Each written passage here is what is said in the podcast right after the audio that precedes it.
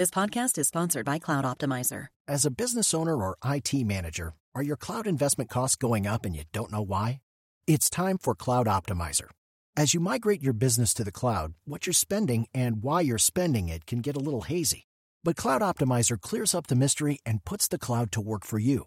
Cloud Optimizer starts by analyzing usage patterns, right sizing resources, leveraging discounts you may not be aware of, implementing automation, and much more. And by reducing unnecessary expenses and maximizing performance, Cloud Optimizer guarantees you a savings of five times what you spend for their service. As you utilize cloud based services more and more, you don't have to lose sight or control of your spend. You can stay agile, streamline your costs, and optimize your performance, plus save significant money with Cloud Optimizer.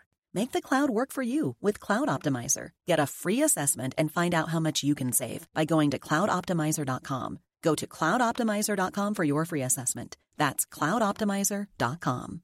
Today is May 6th, and you were listening to Transport Topics. I'm Esmeralda Leon. How will the EPA's recommended NOx emissions rule affect the trucking industry? Host Michael Freeze gets answers from ATA's Glenn Kedzie and Transport Topics reporter Eric Miller. Listen to our Road Signs podcast at ttn.ws slash roadsigns83. Now let's dive into the day's top stories.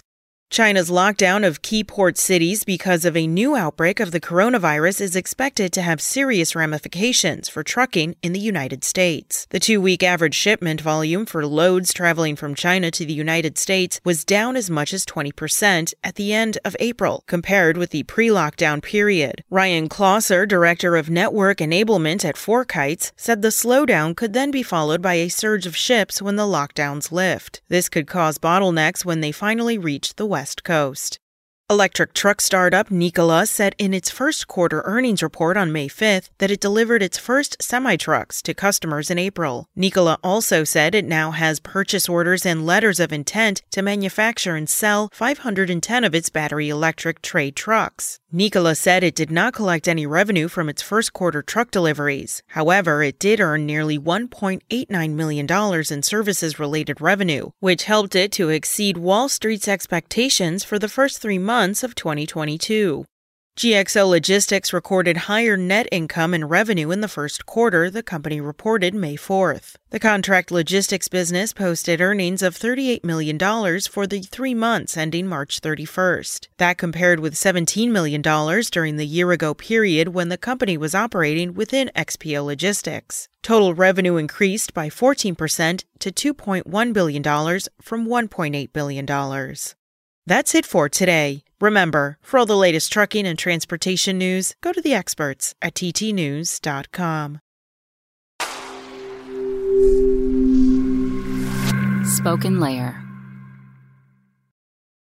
Step into the world of power, loyalty, and luck. I'm going to make him an offer he can't refuse. With family, cannolis, and spins mean everything. Now, you want to get mixed up in the family business. Introducing The Godfather at ChumbaCasino.com. Test your luck in the shadowy world of The Godfather slot. Someday, I will call upon you to do a service for me. Play The Godfather now at ChumbaCasino.com. Welcome to the family. No purchase necessary. VGW Group. Void where prohibited by law. 18 plus. Terms and conditions apply.